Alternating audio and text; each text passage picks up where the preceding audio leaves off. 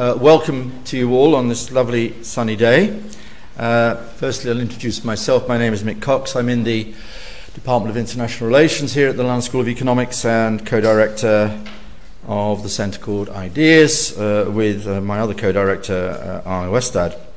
Um, I was especially pleased to be asked by tonight's speaker to uh, chair him. Dare I even call it an honour and a privilege to do so? Uh, why? Uh, firstly, because Barry has become a very good friend over the last few years since we've both been together here at the LSE, since 2002 and 2003, a friendship I've much appreciated and will continue to cherish. Secondly, because like me, he likes good wine and good food, and together we have sampled much of that around London and indeed at his own house for which many great, uh, much gratitude, both to him and to his, to his partner and wife. And thirdly and finally, most importantly, I suppose, uh, because he is a very great scholar with a global uh, reputation, and I mean that. I'm trying to think of a phrase to describe Barry, and I'll just call him one of the big beasts of IR. And I mean that in the best sense of the word beast. Um, Barry as a beast has a reputation which has been here for a very long time.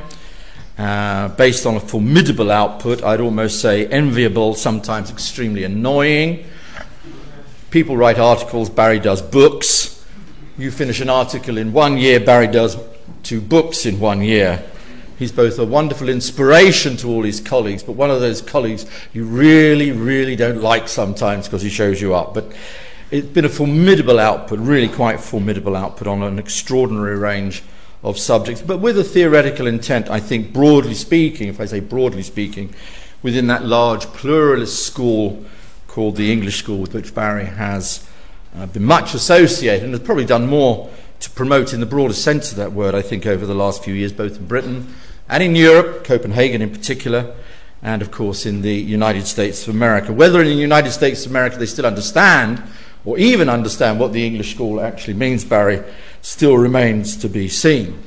Uh, Barry has uh, been at many, many uh, universities, at Warwick, Westminster, but I think he's returned really to his alma mater here at the LSE, where he did his PhD and returned, as I said uh, just a while ago, in 2002, 2003.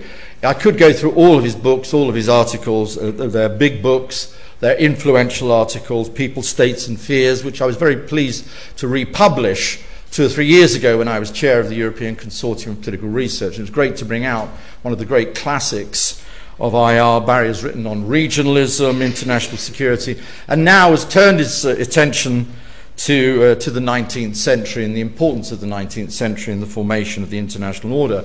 But Barry just doesn't do theory. Barry also does those things we sometimes call facts. And he's been doing quite a lot of facts recently on the question of power transition, where the world is and where the world is going to. And that really is the subject of his lecture this evening. And it's not equality, growth, and sustainability, an impossible combination. Thank you very much. I nearly got you wrong there, Barry. Uh, I know what it is, but I just, I just want to make sure people. Previously, he was speaking on gay liberation, and now he's speaking on. Where are we? You're not speaking on Twitter. This is, uh, this is very LSE, I have to say. You know, we. Uh, ah, there we are. There we are. You spot my best line there, by the way, but I'll forgive you. Oh, not at all, not at all, not at all, not at all. Anyway, tonight Barry is speaking on a world without superpowers, a de-centered globalism. I know there's lots of friends, students, colleagues, and others in the audience, so I wonder if we could give Barry a very, very special round of applause. Barry, who's that?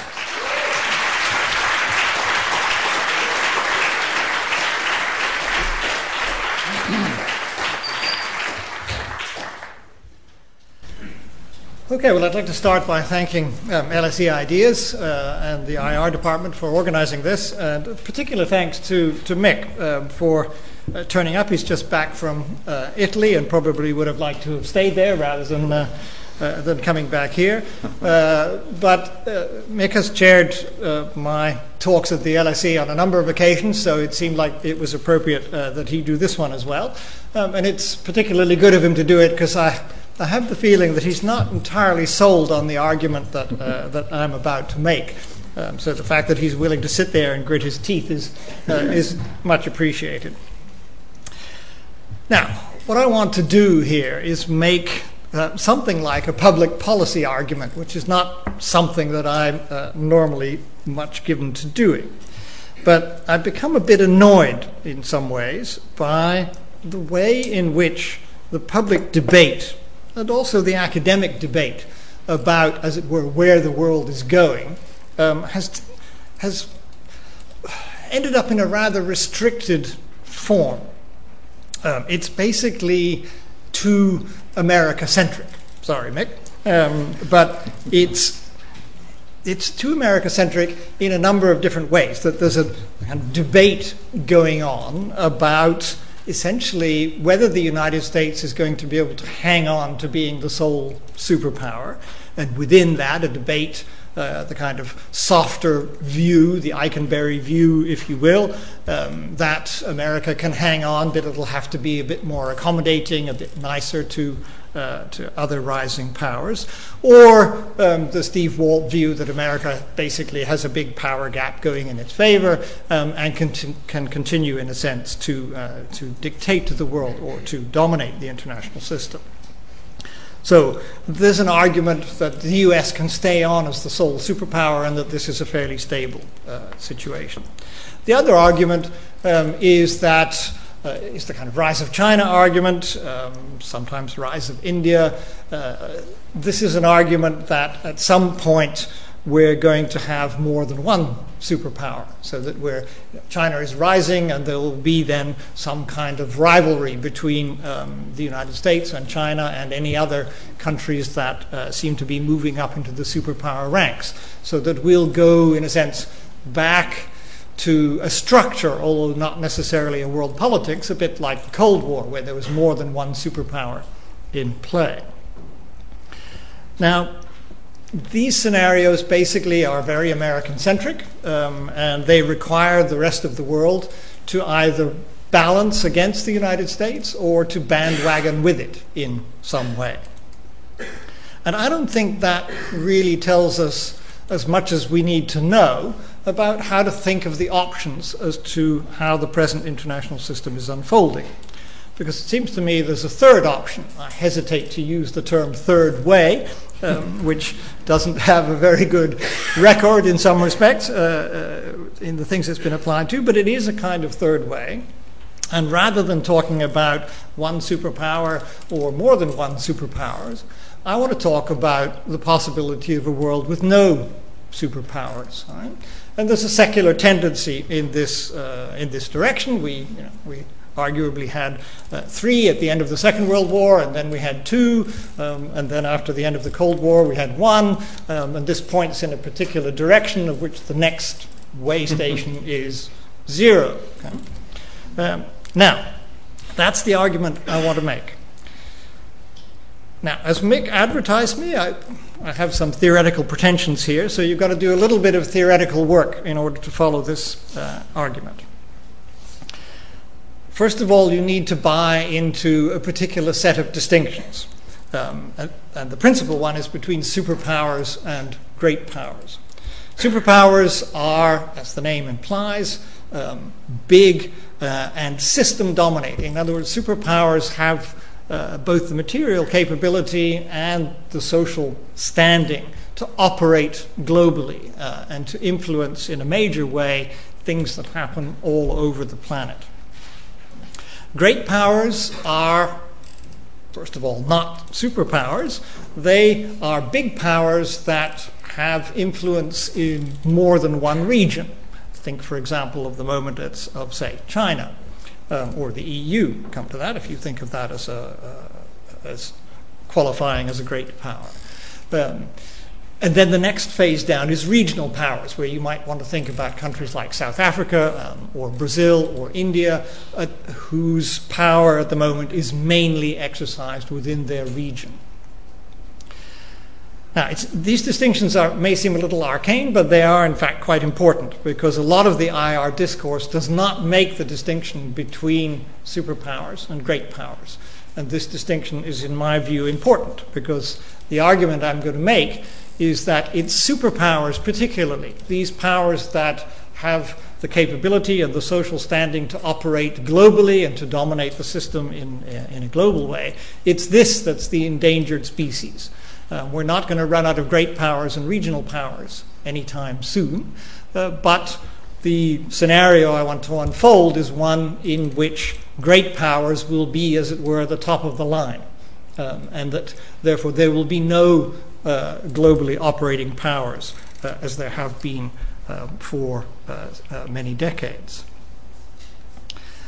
So these these distinctions are important. Um, I don't want to get involved in uh, a lot of uh, definition mongering or anything like that, but uh, it's important to think that in qualifying to be a superpower or a great power, you've got to have both material capabilities um, and also uh, the right kind of social standing. Now, this is, for those of you who've studied international relations, this is kind of Kenneth Waltz versus Hedley Bull. And in my version of this story, Hedley Bull is going to do better than Kenneth Waltz, although hmm. Waltz is going to score some points along the way. But uh, basically, it seems to me that much of the, the discourse as I described it um, in relation to uh, the American centric way of thinking about the future is putting too much emphasis on the material side uh, of what qualifies you to be a superpower or a great power, and not enough emphasis on the social side. And it seems to me that the social side is what makes the big difference. So I'm going to make quite a lot of play out of that. It means, therefore, that uh, there are options other than uh, bandwagoning with the US or balancing against the US. The, basically, the third option is ignore the US. The Americans may continue to try to lead, but we don't have to listen to them. Um, and increasingly, I think if you look at the news with this idea in mind, there's more and more of that going on. Right? Um, that the US may be saying things, uh, but fewer and fewer people are paying any attention. Now, I'm going to make two kinds of arguments in favor of this third way, no superpowers world. One is quite um, a historical argument, um, which goes back, as Mick mentioned, to, uh, the 19th century, um, and is a generalized argument about the nature um, and distribution of power in the world. Uh, and I'm going to cover that fairly briefly because there's another paper on, uh, that in more detail. Um, the, um, the main part of the argument is going to be um, about who are the current candidates for superpower status and why I think they either won't stay there um, or won't get there. And then I'll end up uh, towards uh, the conclusion of this in uh, speculating a little bit about the nature of a zero superpower world, a world with only great powers in it. What would this look like? Would it be a good thing or not? And at the very end, um, I'll do that most unusual of things for me. I'll give you some policy prescriptions five of them to, to take away uh, and think about in relation to this topic. So, let me start with the general argument and just sketch it out briefly. We take superpowers for granted because they've always been around. Um, since uh, the end of the Second World War, we've talked uh, about superpowers, and you can um, if you want to push this idea further back as well. Some historians talk about Britain as a superpower um, in the 19th century when Britain had a particularly commanding global position um, in the world. And it seems to me that the 19th century is important here because this was the time when a particularly big power gap developed between the modernizing West um, and most of the rest of the world, based on the fact that the modernizing West was acquiring a new mode of power. International relations is obsessed with the distribution of power and doesn't think enough about the mode of power. Um, and what happened in the 19th century was it's, it's basically a shift uh, from an agrarian mode of power, which had been around for a very long time, to a thoroughly industrial mode of power. And when this shift happened, it gave a relatively small number of countries an, an extraordinarily big power advantage over those uh, that hadn't made this transition. This kind of advantage um, can be seen, uh, for example, in the uh, the Opium Wars uh, in 1840, um, in which Britain was able to beat up China um, very easily without even breaking a sweat, just by using a few gunboats and some local forces taken from its, uh, from its Indian empire. Um, now, to be able to do that, to take on and defeat uh, the largest and most capable remaining um, classical agrarian power, suggests an imbalance of power of a very large order.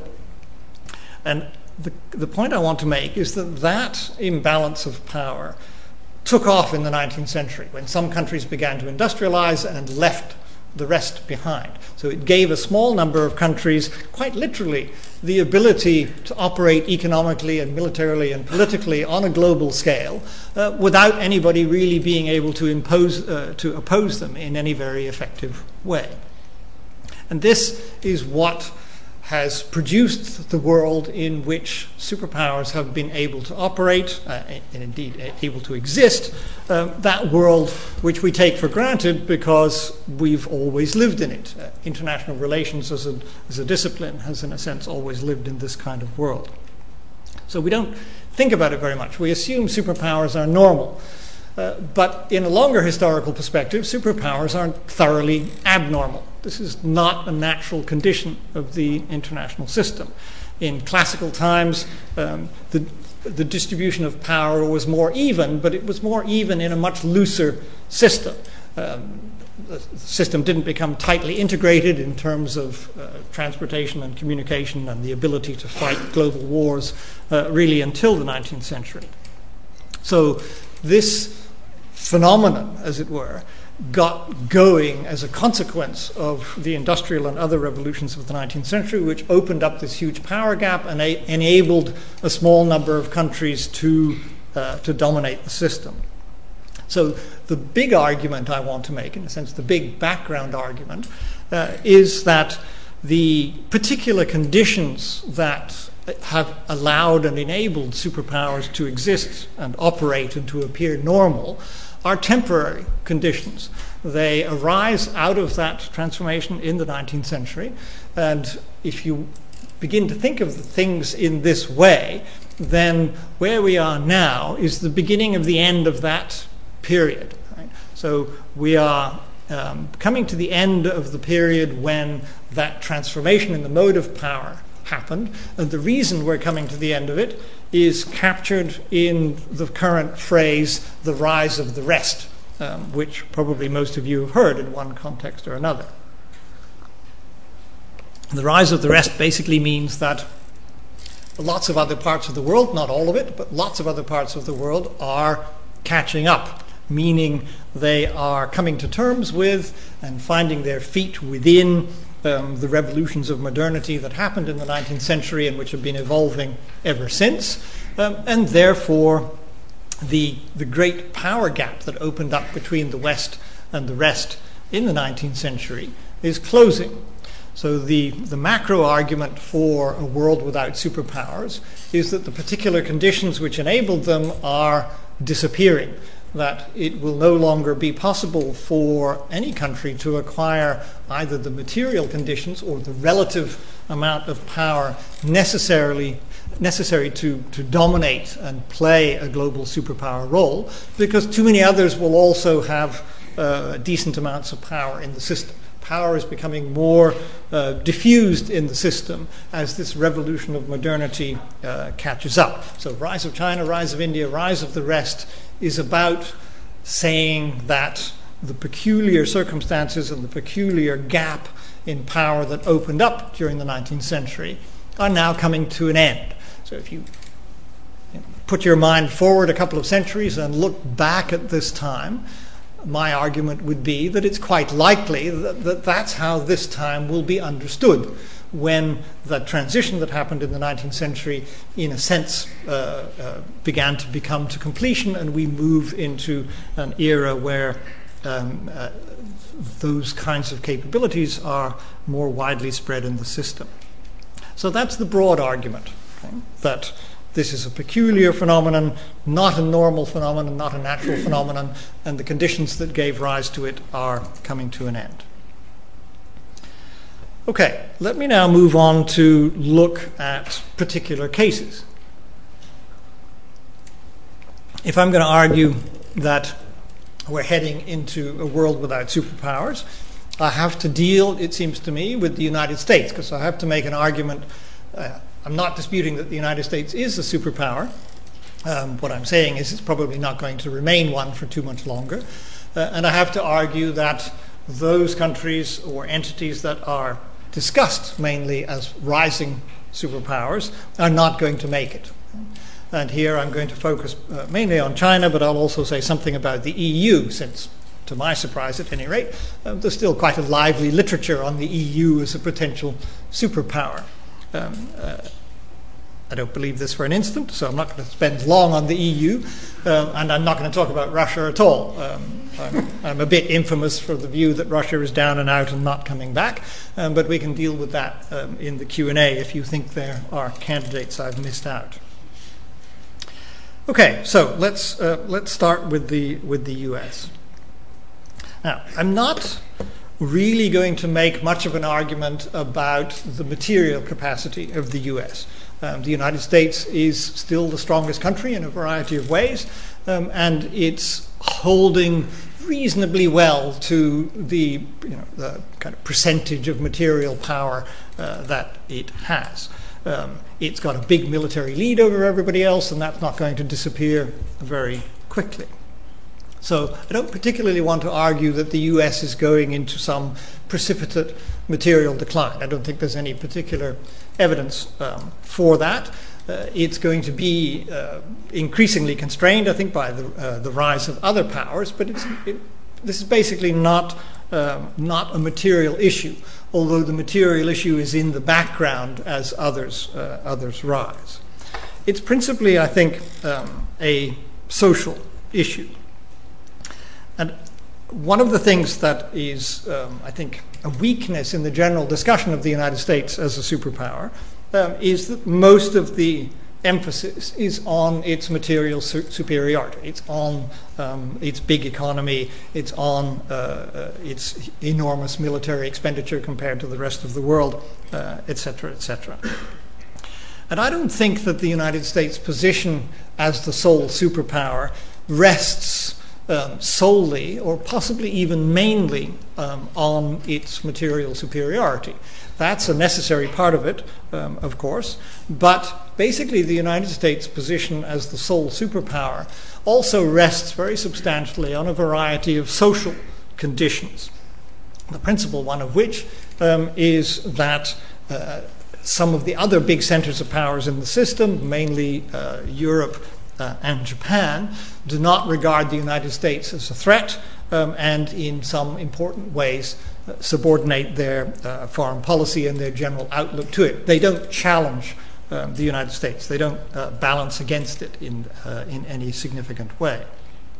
So the United States has had a very powerful standing um, as a legitimate leader, and it's had a very powerful standing also as the representative of a certain kind of ideology, uh, which uh, we can loosely call liberalism.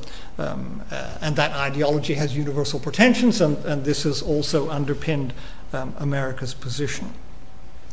So, one of the things I want to argue is that that social standing is weakening in a whole variety um, of ways.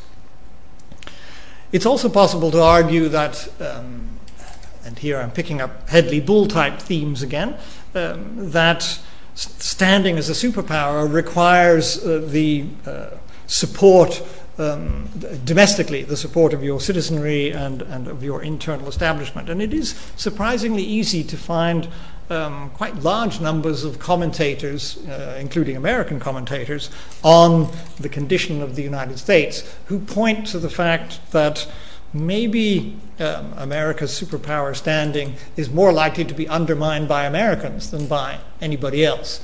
Um, if the American citizenry loses the will or the interest or, the willingness to pay um, for this global superpower role. Uh, being the global superpower hasn't been a lot of fun of late for uh, the United States. There's been lots of costly failures. American politics is now extremely um, divided and, in a sense, um, paralyzed in a way that it didn't, uh, it didn't used to be. So, an argument can, can be made that domestic support in the US for continuing on with this global role may not be all that robust. But I want to focus more on, uh, in a sense, America's global position because it seems to me that its, its global standing, as I say, is as much dependent on its social position um, as uh, on its material capability. And here we can look at three things. We can look at uh, American policies, we can look at America as a model in the world, um, and we can look also at the idea that any, any one country should be um, allowed to, uh, to dominate the world or to you know, play a hegemonic role. Start with policies then. Uh, I am not going to make the argument uh, that there was ever a golden age in which the United States was loved by everybody and all of its policies um, were uh, thought well of. Uh, Mick, as a good old trot, will certainly remember opposing American policy at various uh, mm-hmm. stages of his, uh, of his life. but I think the, one of the important things about the ending of the Cold War another another Mick theme here. So I hope you're I hope you're picking up on this. This one's for you, Mick. Um, an, an important theme about the ending of the Cold War is that, in a sense, it stripped away part um, of what made American policy more acceptable. Uh, so whether you liked American policies or not, and a lot of people didn't like a lot of American policies, think of uh, the Vietnam War, for example, the general framing of the Cold War meant that America was on our side or we were on its side, um, and that therefore one had at least to put up with these things uh, for the sake of the greater good of American leadership. That framing of things disappeared with the ending of the Cold War. So American policies now stand out there by themselves with no particular other um, uh, protections or justifications to, uh, to make them uh, as acceptable in, in the way that they were during the Cold War. Now, I don't want to dwell um, for a great length of time on American policies, but there are a lot of American policies that don't have a lot of support. Um, most obviously, of course, um, think of American policy in the Middle East, uh, mainly seen by others as a bit disastrous, the peculiarities of American policy towards Israel, um, the not so successful population uh, uh, policy in, uh, in Iraq. All of this um, is not something that has engendered a great deal of support um, uh, uh, for American policy in, in the world. You could think now, of course, also that American economic policy has been in a parlous condition um, since the economic crisis starting in 2008. I think it's not going too far to say that um, the Washington Consensus, which was the ideological underpinning of, of American policy, um, if it hasn't quite collapsed, it has at least taken a tremendous beating and no longer has the kind of cachet that it once did. America has become quite protectionist, quite um, self serving in many respects. Um, it's no longer um, so obviously uh, an economic leader in the way that it used to be, and the ideas that it's peddling um, are looking a lot more flawed than they used to be. And this, I think, has gravely weakened the, uh, the social and political cachet um, of the American brand in, in the world. One could think about environmental policy, um, on which uh, the US is generally seen as being more part of the problem than as part of the solution. Um, that the American way of life, which no American politician can afford not to defend, is seen by uh, many others as being part of the problem when uh, it comes to the environmental agenda uh, and the rather obstructionist role that uh, American governments have played in that. You could think of the war on drugs, not one of the great uh, successes of American policy, not one that has a, um, a vast amount of support elsewhere. I'm tempted also to think about American policy towards China, and I could, could go on about this for quite a long time. Although, since the Chinese, uh, over the last couple of years, the Chinese government has been playing a more uh, belligerent role in, in, its, in its neighborhood, um, this argument isn't as strong as when I first made it. But a case can be made that um, the United States is, has a very particular interest in securitizing China and the rise of China because the United States is the only country threatened by the rise of China in the sense that uh, if you follow a realist logic, the rise of China has to threaten um, America's position as the sole superpower, and the American government is on record as saying that it wants to maintain that position as the sole superpower. So, no matter what the Chinese do, if they succeed in rising, they're going to threaten that um, American position. This is nothing like the Cold War, when the United States was able to gather together a large number of allies um, uh, because there was seen to be common ground in relation to what was defined um, as a, a, shared threat from the Soviet Union.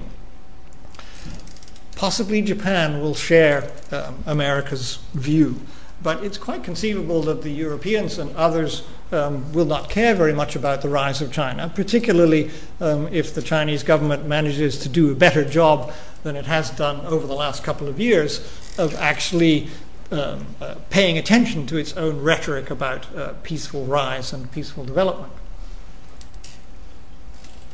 So it's conceivable that the United States could, in a sense, get involved in a rivalry with China that isn't going to be of interest to anybody else because only the United States, um, the status of the United States, is threatened by the rise of China.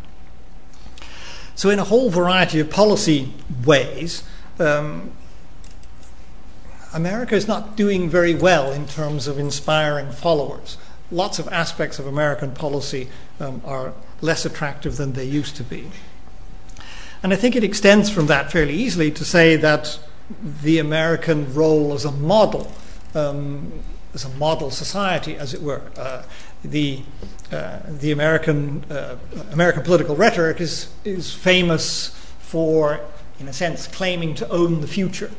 Um, that the United States uh, often thinks of itself, and it's uh, very much a feature of American political rhetoric, um, that America is the right uh, way of doing things. Think of Francis Fukuyama um, and the end of history type argument. This is basically that the United States has, has got the best answers to all of the problems of how to live uh, the good life, and that eventually the world will become uh, like the United States, a Star Trek world, if you will um, where the whole universe has become um, Americanized. now, this, it seems to me, this was a good sell for, um, uh, for a long time. America was a very attractive society, it was rich, um, it had a vibrant culture, it was successful in all kinds of ways. It's not looking so good now. Um, who would want American health care? Um, who would want American economic policy? Um, who would want American politics come to that, this kind of nasty, venal, uh, highly divided politics? The things that America used easily to be able to stand for, it can no longer stand for so easily. Um, uh, I've mentioned already um, the uh, the economic crisis of 2008 and the gutting of the Washington Consensus. Um, so America is no longer representing a kind of right set of ideas about how to run the economy.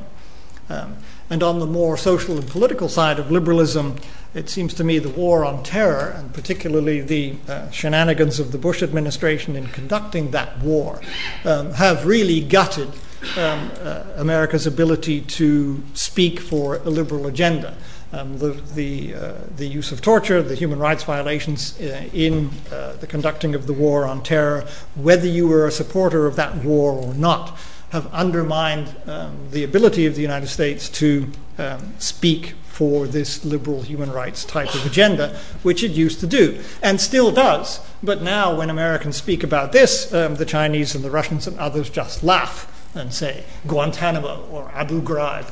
Um, so the ability, the traction, as it were, um, of the United States to represent those agendas um, has, I think, been, uh, been seriously weakened. And I think the last point to make, and it's a point I'm going to apply to the, uh, the other possible candidates in this game, is that simply the idea that any one country should be the leader, should have a hegemonic role in the system, this idea, I think, is going out of fashion.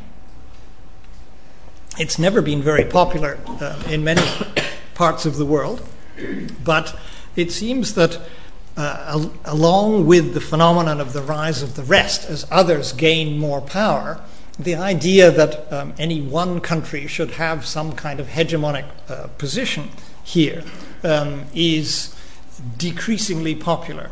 Okay? Uh, so um, I, take the rise of the rest um, as, in a sense, um, looking towards the demise of the legitimacy of uh, a hegemonic role in the system.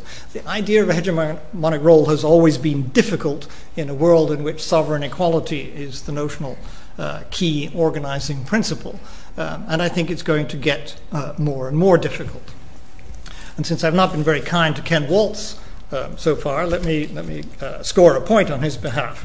Writing in 1993, okay, a long time ago, Waltz says this Countries that wield overwhelming power will be tempted to misuse it, and even when their use of power is not an abuse, other states will see it as being so. That's a pretty good summary, I think, of what's happened um, to the United States uh, over the last uh, couple of decades. Okay, so my sense of the US is that its position, it's, it's still a superpower, it's still the only superpower, um, but its position is fragile. Um, and it, uh, to my mind, it seems a plausible argument uh, that the United States will um, increasingly lose the social foundations on, on which its global superpower legitimacy has been based. Let me turn then to China, which is the obvious um, kind of most discussed candidate for um, a rising superpower. I'm going to use the same kind of formula, looking at the, uh, uh, the material and the, and the social characteristics. Now, the material characteristics on uh, China's side are fairly impressive. This is a country whose economy has been growing at a stupendous, unprecedented rate um, for uh, a surprising number of decades and still seems to be steaming along. So there's a reasonable expectation that uh, China is rising and rising fast and will probably be able to sustain um, this continuously expanding material position. It clearly has quite a long way to go in a whole variety of, of areas. It's got quite a lot of catching up to do to, uh, to get to uh, American uh, or indeed uh, Western standards as a whole. But it's a very impressive performance. So, in a sense, um, like America, the material case isn't where the main action lies. Uh, the main argument uh, regarding China um, in some ways, it's arguments that parallel those of the US, uh, but the main argument re- regarding China uh, is that it simply doesn't have the social resources necessary uh, to construct a legitimate superpower role. On the material side of things, the Chinese have the same problem as the US with the rise of the rest. China is rising, but so is India and Brazil and a lot of other places. So, whilst China is getting stronger, a lot of other places are getting stronger as well. And therefore, the ability of any uh, kind of new aspirant to superpower status to actually achieve the level of material dominance necessary uh, to uh, act as the foundation for superpower status uh, is becoming more and more difficult. But let's think about the social issues in, uh, in relation to China. I suggested when talking about the US that a goodly chunk of America's superpower status was based on the fact that it had friends okay? Europe, uh, Japan, and, and, a variety of others. Part of what I see as the demise of, uh, or the weakening of American superpower uh, uh, position is that the Americans no longer appreciate that they have friends. Americans used to talk about allies, now they talk about coalitions of the willing. Um, there's a very big difference in those rhetorics, it seems to me. But if you think about the Chinese, okay, who are China's friends? Does China have any consequential friends at all? Any great power friends? Any regional power friends? No, not one. China's friends are a miserable collection of small, mostly rather nasty dictatorships in a variety of parts of the world. I mean, I'm not exaggerating. You think about it. You know, who are China's friends? Um, so China's starting social position here is poor. China's policies um, are perhaps not such a problem as uh, American policies because China has been uh, still, uh, and still is, conducting itself according to the, um, uh, the famous dictums of Deng Xiaoping um, about keeping a low profile and not taking leadership positions and not trying to uh, reveal one's power, etc., um, etc. Et so China's been taking a, you know, we'll get along with everybody uh, point of view often abstains in the, in the Security Council, it, not really taken um, a leading or political uh, uh, position on most of the major global issues. It's been relatively self uh, self-interested and self-concerned, so it hasn't offended as many people as the U.S. Um, has done because it hasn't tried to do anything other than pursue uh, its own particular self-interest. But the problem for China is that um, it's it's, it's not really a model for uh, any other countries because its own circumstances are so unique uh, that it isn't clear that China holds, and that Chinese policy um, holds lessons for others. Uh, and the Chinese themselves do not encourage others to think this. So, one of the, the, uh, the uh, much heard catchphrases um, in China is Chinese characteristics, which is a way of, of basically saying that Chinese exceptionalism, unlike American exceptionalism, Chinese exceptionalism is basically inward looking. It says China is different and unique, um, whereas American exceptionalism says you should all be like us um, and can be if you, uh, if you want to be. So there's a kind of inward looking um, self understanding which lacks the, uh, the universalist appeal that America uh, exploited so effectively for its uh, many decades of world leadership. The Chinese are also trying to sell um, a particular combination of, things, which I think is not going to go down very well with um, the other powers in the system. What the Chinese are trying to sell is a combination, a rather odd combination, of economic liberalism, getting on board with the WTO and the, and the global market and all of that, um, but combined with um, keeping um, an undemocratic communist government, very conservative, um, very illiberal uh, regime uh, in many ways uh, uh politically. And this combination um, is one that rouses suspicions, quite rightly, in my view, um, in the minds of others. Because basically, the, uh, the liberal deal in the world is that people accept economic interdependence and the opening up of a global economy on the condition that those who go into this game um, are also liberal politically and socially and therefore don't threaten each other.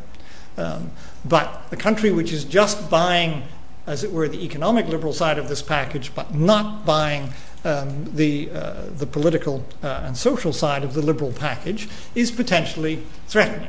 It will get strong on the back of the global economy, um, but it's still, um, as it were, running itself as, uh, as a dictatorship. And Chinese rhetoric doesn't help here either, um, in the sense that the Chinese rhetoric of peaceful rise, of which I'm a strong um, supporter, does have the problem with it that it's, it doesn't say what it is that China wants to be like or what kind of international society it wants to be part of once it's risen. So there's no ideas coming out of China about what kind of power we should expect it to be or what kind of agenda we should expect it to be pushing. The basic um, uh, message that comes out of Beijing is that, um, and it's not an unreasonable one in some ways, but they're basically saying, look, we're responsible for a fifth of the world's population. We've got huge problems in dealing with that. If we can develop this fifth of the world's population, that's our contribution to the world, because that will increase the world's wealth and it will increase the science and the arts and all of these things if we can do this. And they've been doing a pretty impressive job, having lifted several hundred million people um, out of uh, poverty and agrarian life into something like um, a middle class standard of living um, over the last 20 years. So China isn't it isn't a model, it isn't selling any ideas which look likely to be attractive to um, a wider global market. They might be attractive to some countries, some in its region, a few um, elsewhere, but China is not representing any kind of coherent ideology. I mean, its own, its domestic ideology can only be labeled market communism. Now, if you think about that for a while, that's a fairly serious oxymoron. How stable can market communism be? Something has to give. Um, either the market has to give um, or communism has to give. They can't coexist uh, forever. Marx would be turning in his grave. So, it seems to me, although the Chinese performance is very impressive, um, it's not on the way to being a superpower. It's got quite a long way to go materially, um, and it certainly, uh, it's a great power already and will certainly stay there. But on the social side of things, it has no ideas, nothing to sell, and no friends. So its starting position is pretty poor, and it doesn't look possible to create a superpower position from that base.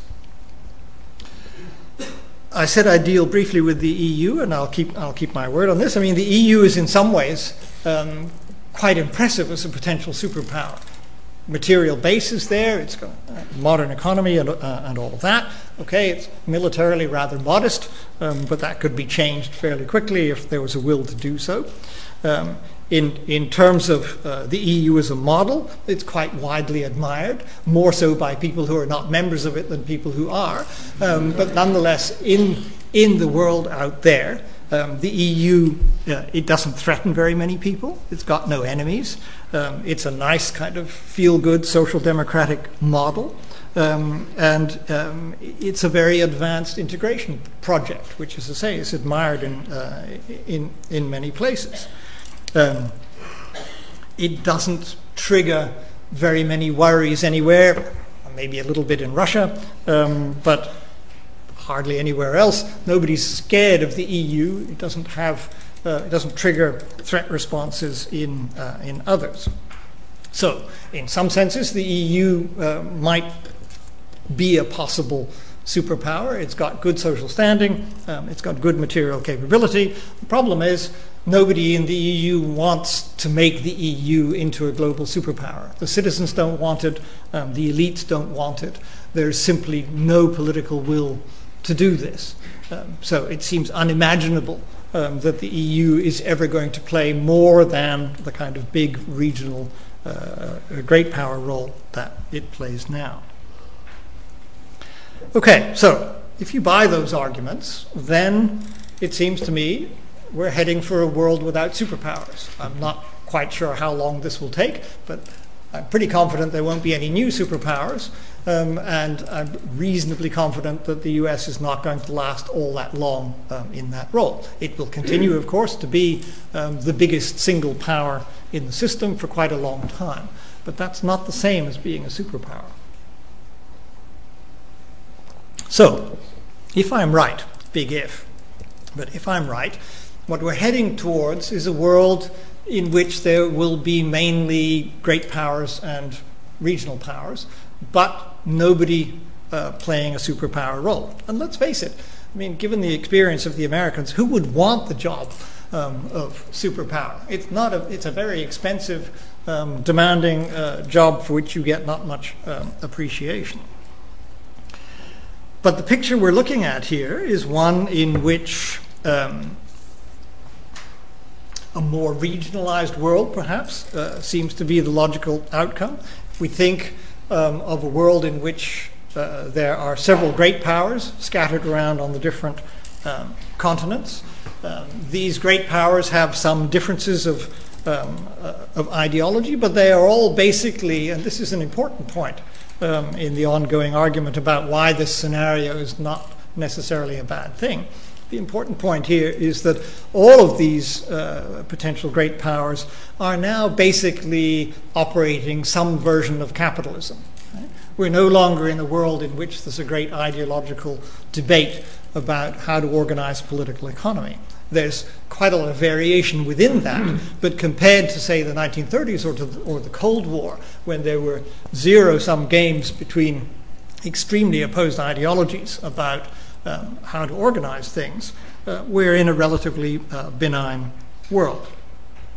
There are differences of culture differences of practice and history that suggest regional variation um, as a not unreasonable way uh, of looking at the future.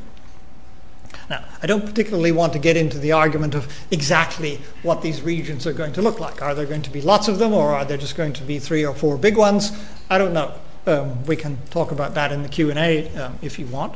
Uh, it, not so much the particular detail of a decentered world, uh, but the fact of a decentered world, a world operating now with a more even distribution of power, or the movement towards such a world. Now, why sh- should we not worry about such a world? There's certainly a long tradition of such worries. Um, they have been generally hinged around analogies with the 1930s, which was the last time we had this kind of decentered world. Uh, so you will often find that bogey of the 1930s is wheeled out um, in defense of American hegemony or, uh, whatever. And I think this is an analogy that's more or less completely false in the sense that the 1930s um, is so radically different from where we are now um, that no lessons can be learned from it that are relevant to, uh, to where we're going. It's true um, that the West uh, is declining and others are rising, um, but nobody's looking for uh, the job of world superpower. These other rising powers are not necessarily looking to take over the world or competitive with um, or opposing the existing order. Even the Chinese stress the extent to which they are a status quo power, um, anxious, as it were, to get on board with the main lines of the existing global order. So other um, other cultures are not aggressively looking to rise and take over the world, as was the case during the 1930s. They're more in a defensive position, saying we'd like to get the West a bit more off our backs and do our own thing a bit more, but we don't want to take over the world. Um, this is not a, um, a, a, the common view out there. I think the, um, the logic of anti hegemonism is very widespread in, in the rest of the world, and that operates not only, of course, uh, against the West, but it would also operate against any other country that was trying to take over the position of the West or to move itself into a hegemonic position.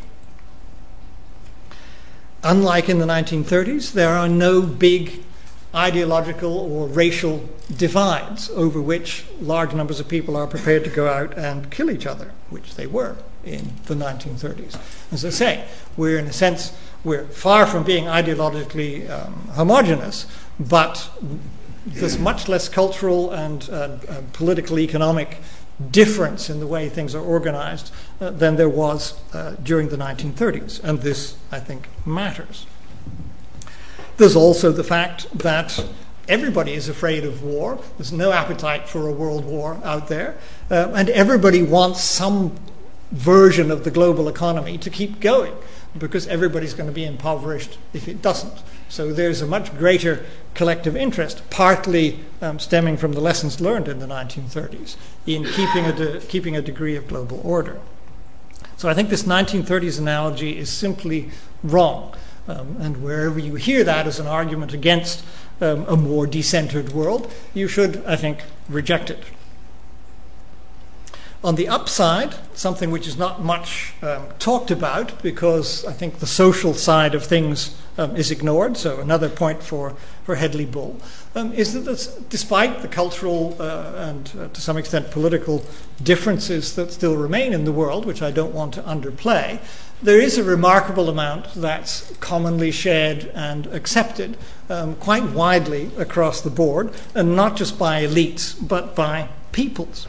I mean, the general idea that we should organize ourselves into territorial states, which claim um, sovereignty and the right of self government, is very widely accepted uh, and very widely aspired to by those who don't have it.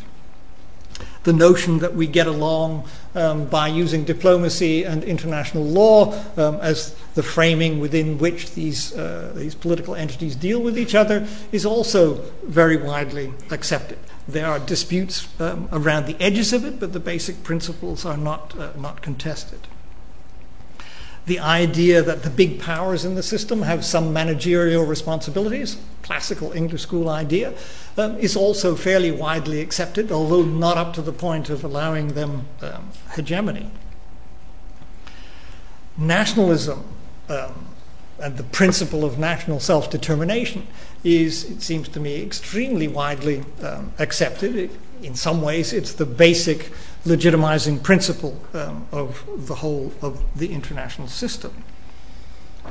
Popular sovereignty is not much contested. Even dictators acknowledge um, that basically popular sovereignty is what's going on. There may be a few uh, monarchies left um, in the Arabian Peninsula or one or two elsewhere who haven't got this message yet, but basically most of the rest of the world is organized around uh, the idea uh, of popular sovereignty there is a shared idea of progress. No matter what ideology um, you have, practically everybody is on board with the idea that we should pursue progress, that we should pursue um, a, uh, an advance of knowledge, uh, an advance of uh, material capability, technology, and such like.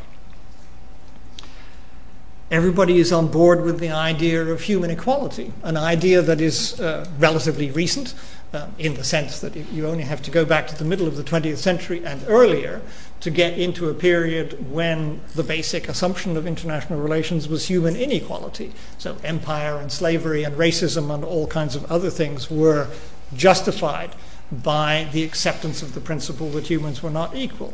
We've moved on from there. Um, and this, I think, also helps to underpin um, a common set of global values. And increasingly, everybody is in some way wedded to the market, um, as, I, uh, as I suggested. Uh, different versions, different takes on this, of course, um, but a much narrower set of differences than have existed um, historically. So, this, it seems to me, provides, even in a more decentered world, this provides a normative basis for order, which is quite impressive in some ways and should not be just um, ignored or dismissed. We have been building an international society, and we've been quite successful at it in some ways. It seems to me also that in this kind of decentered world, there will be um, room for quite uh, a lot of cooperation. There's interest in uh, pursuing a lot of things jointly, not just the global economy, um, but there will probably be interest in environmental management, um, interest in carrying on, um, as it were, collective big science in relation to space, um, high energy physics, and other sorts of things. So it seems to me that we we are in a world, if I can use some terms from Alex Wendt, we are in a world that looks more like one of friends and rivals rather than rivals and enemies. Um, there's not so much of enemies left in the system as there used to be, and therefore the cultivation of this kind of social order is something that uh, we really need to be doing. There are some potential downsides um, in this. Um, any of you who have strong liberal dispositions um, out there, uh, your hearts will have been sinking as I've been talking here, although nobody's actually walked out yet. But it does seem to me that the Universalist liberal project is not one of the winners in the scenario that I'm painting here. Um, but the Universalist liberal project has not done too well over the last few decades, and therefore perhaps giving it a rest for a while um, and allowing other ideas in play um, is not so bad a thing. More worrying would be if we're living in a more decentered world where regions are, in a sense, more self organizing, some of these regions are not going to be very pretty. Uh, Africa probably is still not going to be uh, any prettier than it is now, um, and perhaps also the Middle East, although the Middle East is in such a state of ferment at the moment, it's hard to know quite uh, what the outcome there will be, and one hopes uh, that the Arab Spring will produce a good outcome. But some regions will be disorderly. Um, other regions will do quite well. The EU is already an example of a region that's extremely well organized um, and, in that sense, uh, provides a kind of oh, one possible model of how to go with this. Um, the Americas look reasonably well organized. It's conceivable that East Asia could pull itself together. It has growing regional institutions, although there's still quite a big difference of opinion as to what should comprise an East Asian uh, region. So the picture that emerges out of this will be mixed. Um, some regions will be more stable, more orderly, some will be less. There may be some places, um, if countries like Russia and, say, China or India misplay their hands and try to become regional hegemons, then they will encounter local, uh, local resistance. It's not going to be a perfect world, therefore, but it's not going to be too bad a world either, it seems to me. Now, let me draw this to a close by then um, moving towards the five policy prescriptions that, that I offered you. Now, just to sum up, I'm going to read this um, because I can't think of a better way of saying it than I've actually written out here. Um, this world order with superpowers might therefore be seen both as the successor to the unbalanced Western era of the 19th and 20th centuries, in which one civilization imposed itself massively on all of the others, and as the restoration of the classical order, in which the distribution of civilization and the distribution of power were fairly evenly matched and fairly evenly distributed. The unique feature of this third way is that for the first time it combines both a relatively even global system um, and society, a global distribution of power, and a densely integrated and interdependent global system. This I'm labeling decentered globalism. This is my contribution to IR jargon for the, uh, uh, for the moment. Uh, and I contrast this decentered globalism um, with the more centered kinds of globalism captured in the many core periphery characterizations of the modern world order. So, this label, I hope, um, expresses the emergence of a truly post colonial world order, a return to the more even distribution of power of pre modern times, but in a globally integrated context created by modernity. Now, if this model is plausible, and I say, as I say, I offer it um, as an alternative to those arguing for a continuation of the, uh, the Western status quo or for some kind of return to uh, competing um, uh, superpower arguments. What kinds of prescriptions arise from this? Well, five I'll offer you. First, there's no particular need for the United States to see off challengers to its sole superpower status because there are none. And second, that status is anyway indefensible, both socially and increasingly materially. Two, after the collapse of communism and the fall of the Washington Consensus, everyone should feel ideologically both more open and more humble and accept that what is needed is a period of competitive experimentation with the political economy of capitalism. Let the US continue its love affair with economic liberalism, Europe its with social liberalism, China and Russia theirs with authoritarian capitalism, and whatever other versions of this particular mixture come up. Everyone needs to relax a bit, take a live and let live attitude, and see how these different modes succeed or fail in producing the good life. Since no known alternative path to durable power exists, the general commitment to some form of capitalism is now quite deeply rooted. Three, all great powers need to look more to their regions and how to create stable, consensual, and legitimate international societies there, and perhaps somewhat less to their relationships with each other traditional security concerns are no longer the key factor in relations amongst the great powers. China needs to think more about its relations with Japan and Southeast Asia and less about those with the US. And the US needs to think more about its hemisphere and less about Asia and the Middle East. That is the decentering part of decentered globalism. Four. That said, all great powers also need to be aware of the substrate of ideas and institutions on which they agree, and to build on this to create not just a coexistence international society in which different modes of capitalism can live together peacefully, but also a cooperative one capable of handling joint problems such as world trade and big science and collective action problems such as the environment and nuclear proliferation. Developing an interaction culture of friends and rivals is important. Five, the West as a whole, and the US in particular, need to accept the fact that they no longer own the future. They can take some satisfaction from having imposed much of their political, economic, and social form onto the rest of the world, and so substantially shape the direction in which the future will unfold. But now they have both to acknowledge that not all of this was either good or well done, and to let the rest of the world experiment on how best to accommodate its various cultural and historical characteristics to the Western legacy. And it seems to me this is not a bad alternative to either ongoing US hegemony or a struggle between rising and declining superpowers. Arguably, perhaps, it's also more likely than either of those scenarios. Thank you.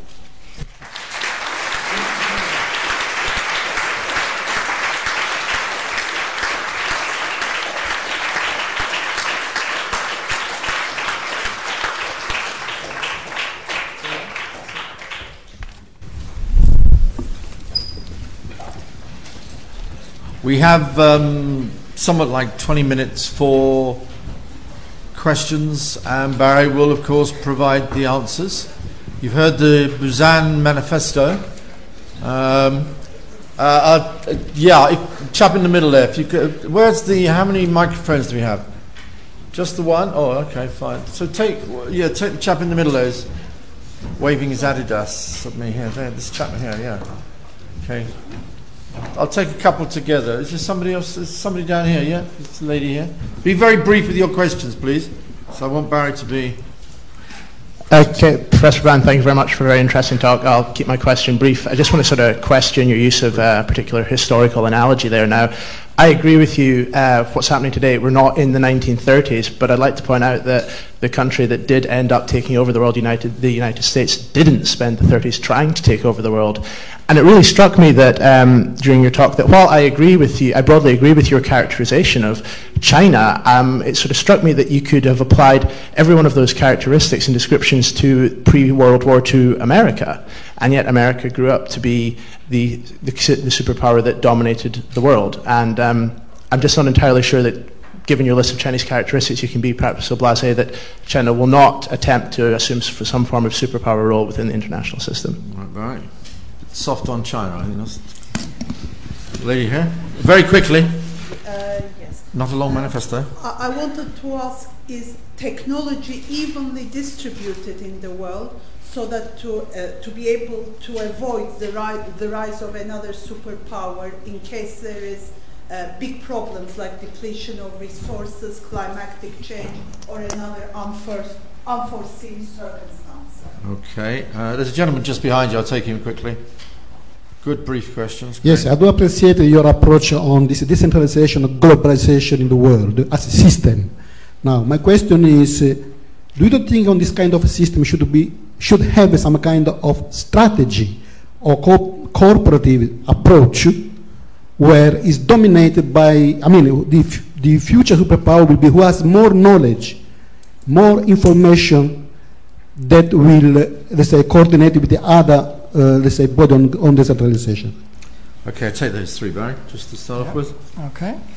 Um, all right, on the parallel with the US and China, uh, I mean, I think an interesting case can be made for, uh, for drawing a parallel between the two in some respects, uh, particularly in the idea of peaceful rise. I mean, in some ways, uh, China's present strategy is most easy to compare with the strategy of the United States. In other words, economic engagement, um, but a kind of political isolationism or political an unwillingness to engage with the world um, for quite a long time.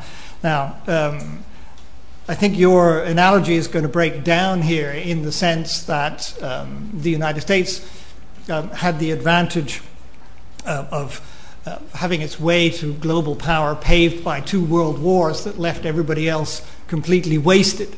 Uh, um, uh, and, and in this sense, the Americans were the successors to this, and very wisely, or you might want to argue very cynically, um, were late entrants to all of those wars, right? So they waited till everybody had finished beating themselves up and then came in and uh, took the spoils, as it were.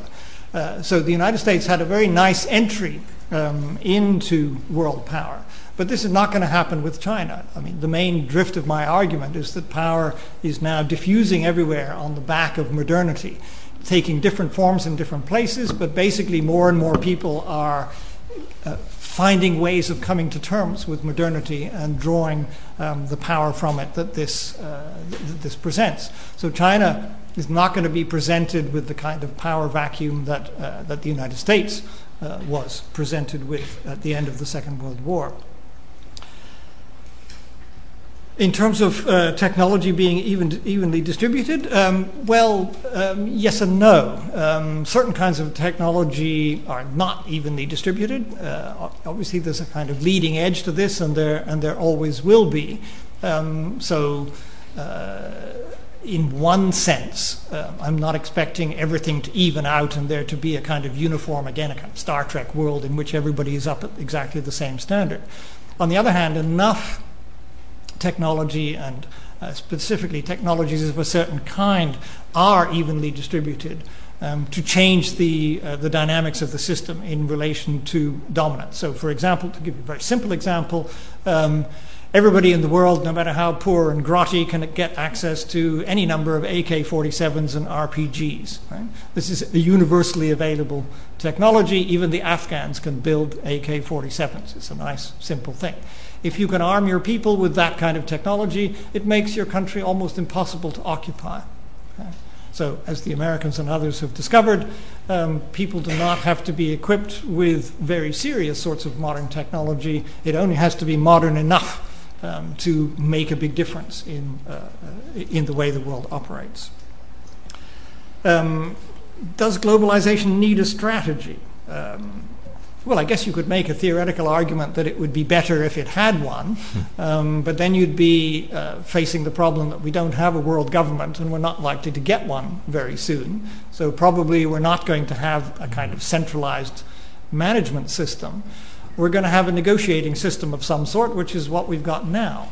Um, the, the only difference that I'm positing is that it will be a more decentered negotiating system with a more even distribution of power in it, rather than some countries you uh, know, pretending that they're actually the leaders of this system and have some special right to dominate it. All right, there's a question here from the here, and then a question up the back.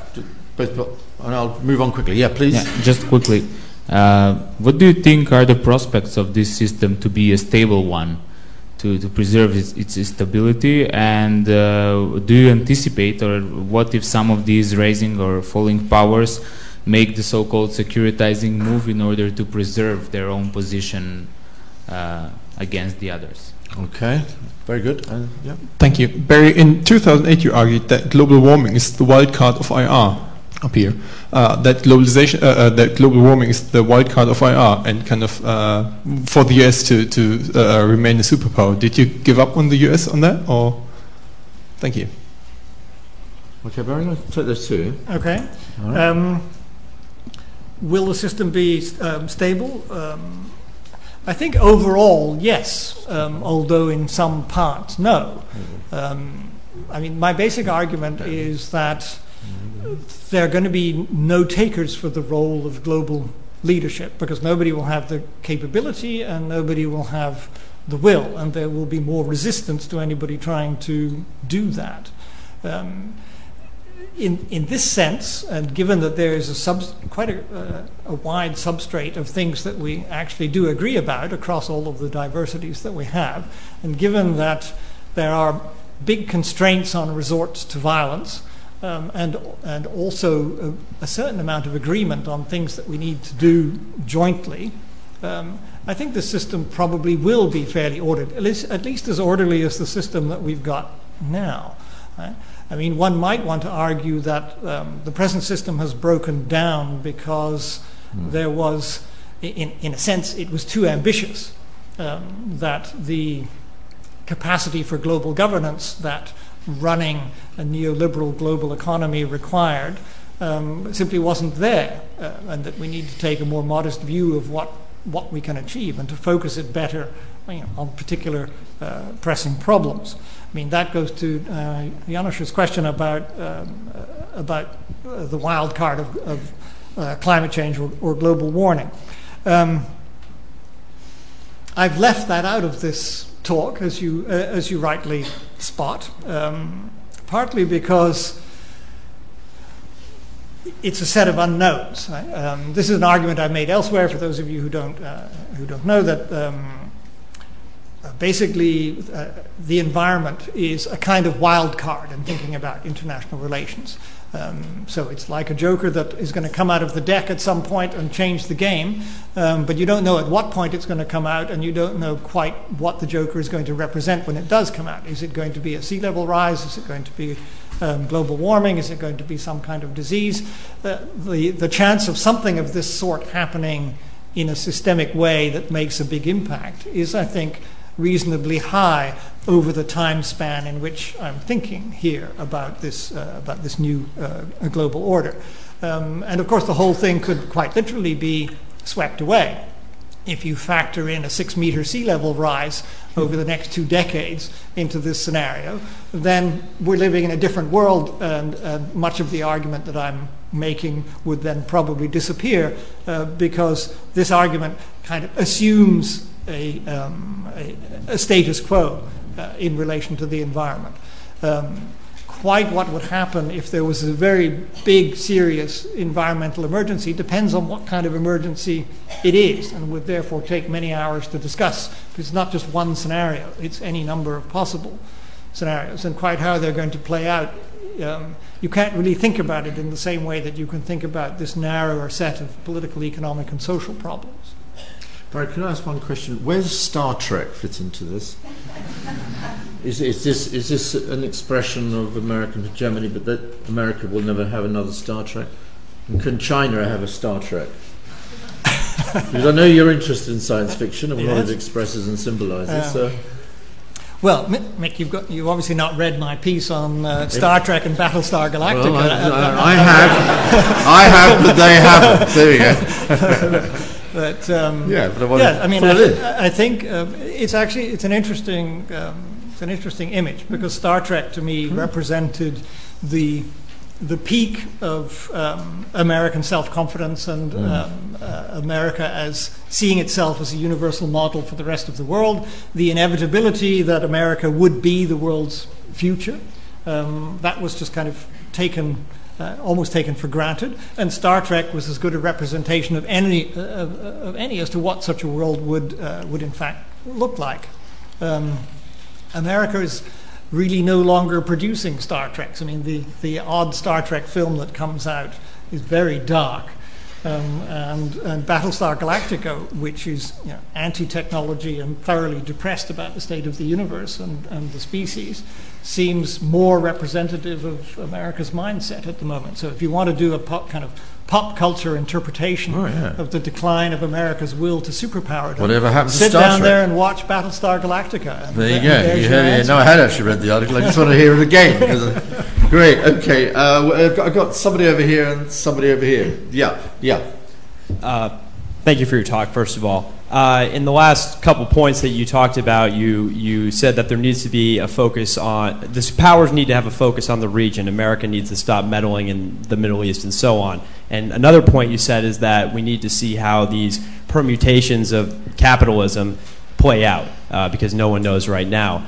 But given all the rhetoric and the focus on the globalized marketplace and globalization as a driver of economic growth for all these powers, I pick up on a conflict there in that if they're supposed to focus on the region, how can they simultaneously focus in a global marketplace? Hmm. Okay, and yeah. Chamavi, yeah, please. Well, at talks like this, uh, there's always a smug IR undergraduate who's just read Waltz and absolutely fascinated by by him. And I'd like to make the. Well, that's well, you, is it? Okay. Yeah. I'm, I'm playing the devil's. no! I, I couldn't avoid that one. I'm playing, playing the devil's advocate here, and I'd like to make the neorealistic challenge. Uh, I appreciate your ideas on, on, on, the social fabric of the international society, but um, because it's very in, intuitively appealing. But I'd just like to hear you reiterate um, that um, defense for post-positivism and and kind of explain why it matters that um, the U- United States might lose its social standing. Thank you. Yeah. I'm not quite sure of this question. Why it matters if the US loses its social standing? Yeah. Yes, because the materialist challenge would be that it doesn't matter because it's just material power um, that that dictates whether a state is a superpower or not because it's okay. not popularity back to, context. Back, yeah. to Kenneth. Back to Kenneth. Back to Waltz. What's wrong with Waltz, Barry? Right. You want me to answer? Yeah, yeah, yeah. Yeah. okay. The question about the contradiction between the regional, um, the regional focus on the one hand, um, and uh, the need for a global economy on, on the other.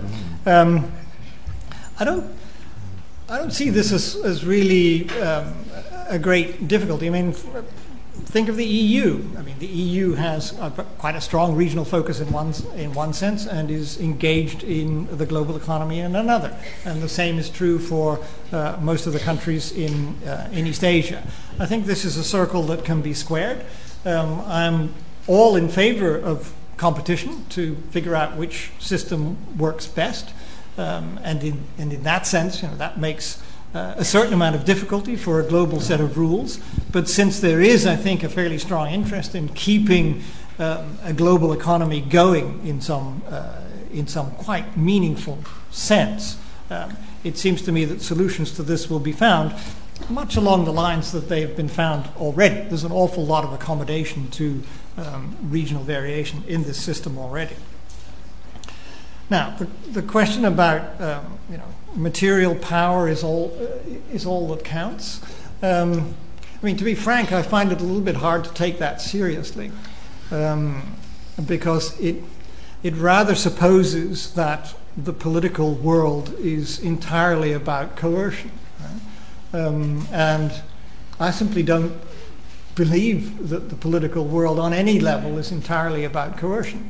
And if it is, it's stupendously inefficient.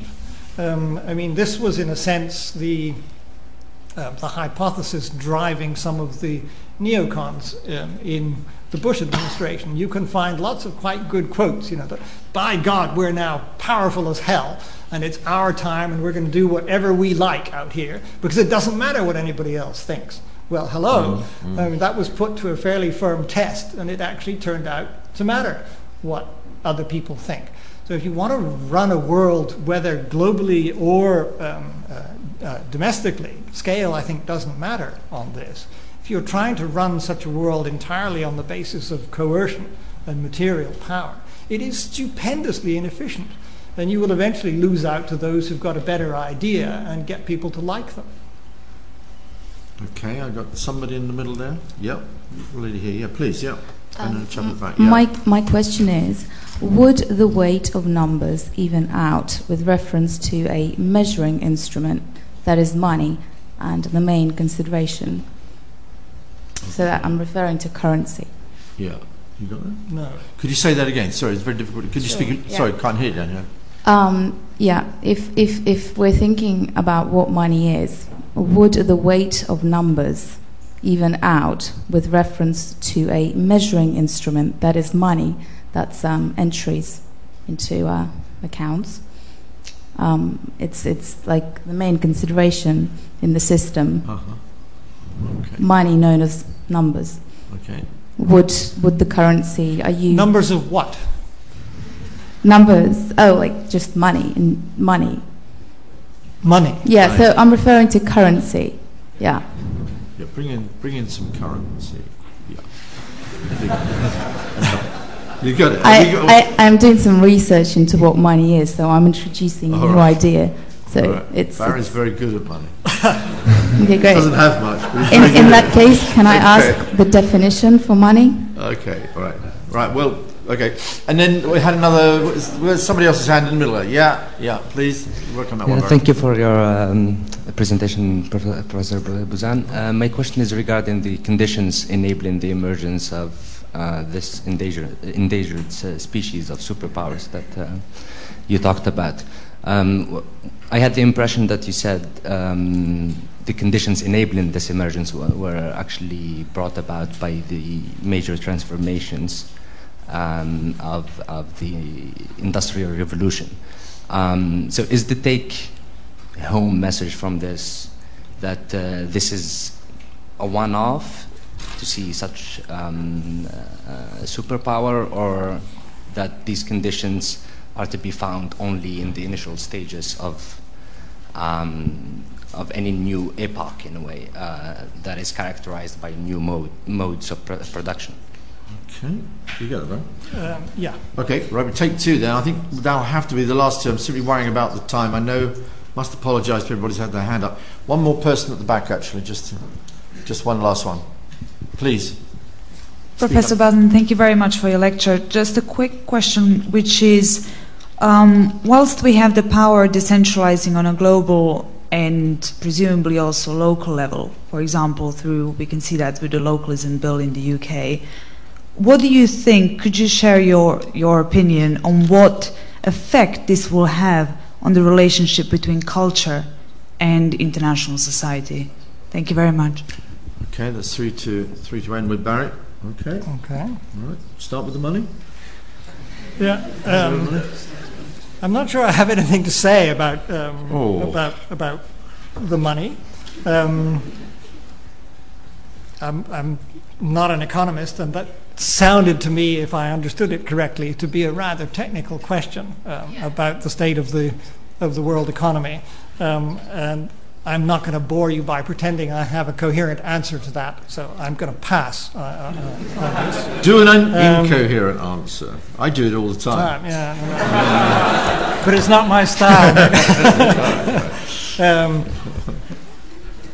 I'll then take the advantage to, to take twice as long to answer Brahim's question, on which I could talk for hours about the condition of the uh, emergence of superpowers. I mean, to put it in as, as small a nutshell as I can manage, um, this would be about what you might want to think of as a change in the dominant mode of production, something which happens rather infrequently in the human condition, um, but when it does, changes everything. Okay? Um, in the sense that uh, if you look at what happened after the shift from hunter gathering to um, agrarian mode of production, there were fantastic changes rise of cities, expansions of population, um, all kinds of new ideas and ways of, uh, and ways of doing things. Um, these things don't happen very often. The 19th century was um, another one, the change from an agrarian mode of production, which had been dominant for millennia, um, to an industrial one. And this completely changed the mode of power. Um, it changed the, uh, the political construction, it changed the social construction, it changed the economic construction, it changed the nature of the technology prevailing, it therefore changed everything about power in, um, in a very big uh, uh, and dramatic way. These things don't happen very often, um, so I'm not anticipating another one just around the corner. We seem still to be unfolding. I mean, in in this world historical sense, we are um, not very far away from this transformation. We are still living inside the early stages of it. If you want to look back on it um, from a far point in the um, in the future, um, it's like as if we were just at the beginning of the rise of cities, or just at the beginning of the of the shift to uh, agricultural production. So this one probably has a long way to go, um, and therefore we have lived through a remarkably dramatic event. But since we've grown up inside it, uh, we, both as individuals and also international relations as a field, has grown up inside that event. It looks normal, and what I'm trying to persuade people is to step outside of it, um, take a longer view of it, and see that it's not normal. Um, it's extremely abnormal and, and represents a very uh, unusual, therefore, set of conditions.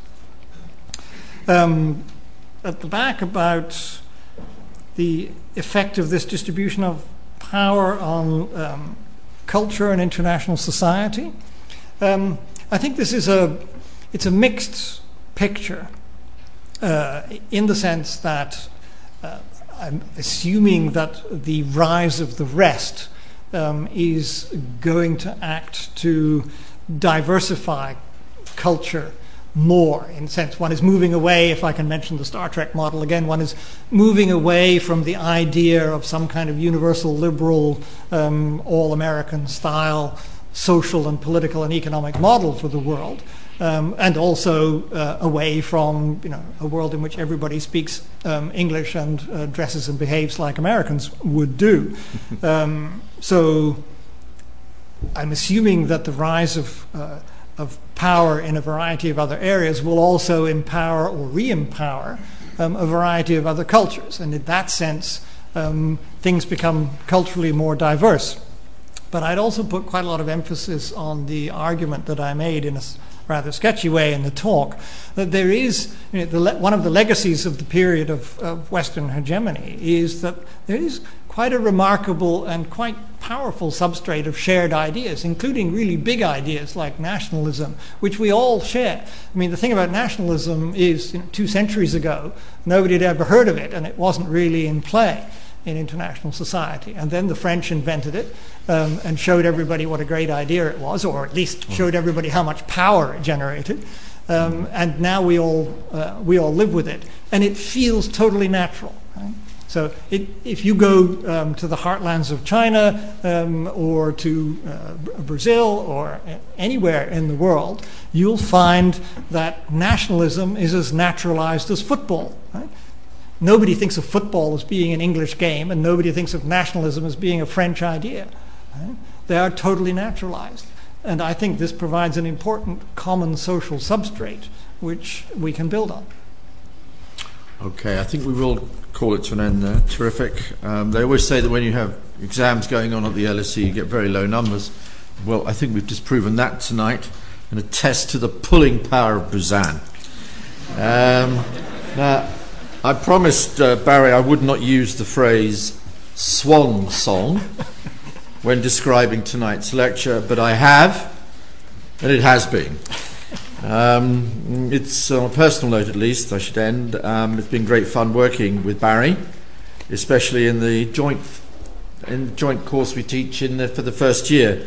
Interestingly entitled "The Structure of International Society," which I think was first given that name by a man called Charles Manning, who many some in this audience may know about, but who was a, a very dominant figure in the IR department for over 30 years. So Barry, it's been fantastic for me working and lecturing alongside you. you. They say you're retiring, but I don't believe it. But you tell me it's not really retirement, but uh, we'll, we'll wait and see. Anyway, I will certainly miss working with you. I know you, the colleagues in the LSE Department of International Relations will miss having you around. However, I do look forward to having lots of good meals with you and Deborah over the coming weeks and years. And you can pay, because even if you couldn't answer the question on money, we can talk about that one later on. But anyway, um, it's been fantastic, a great turnout, a great lecture, and I think we should show our profound appreciation to Professor Buzan.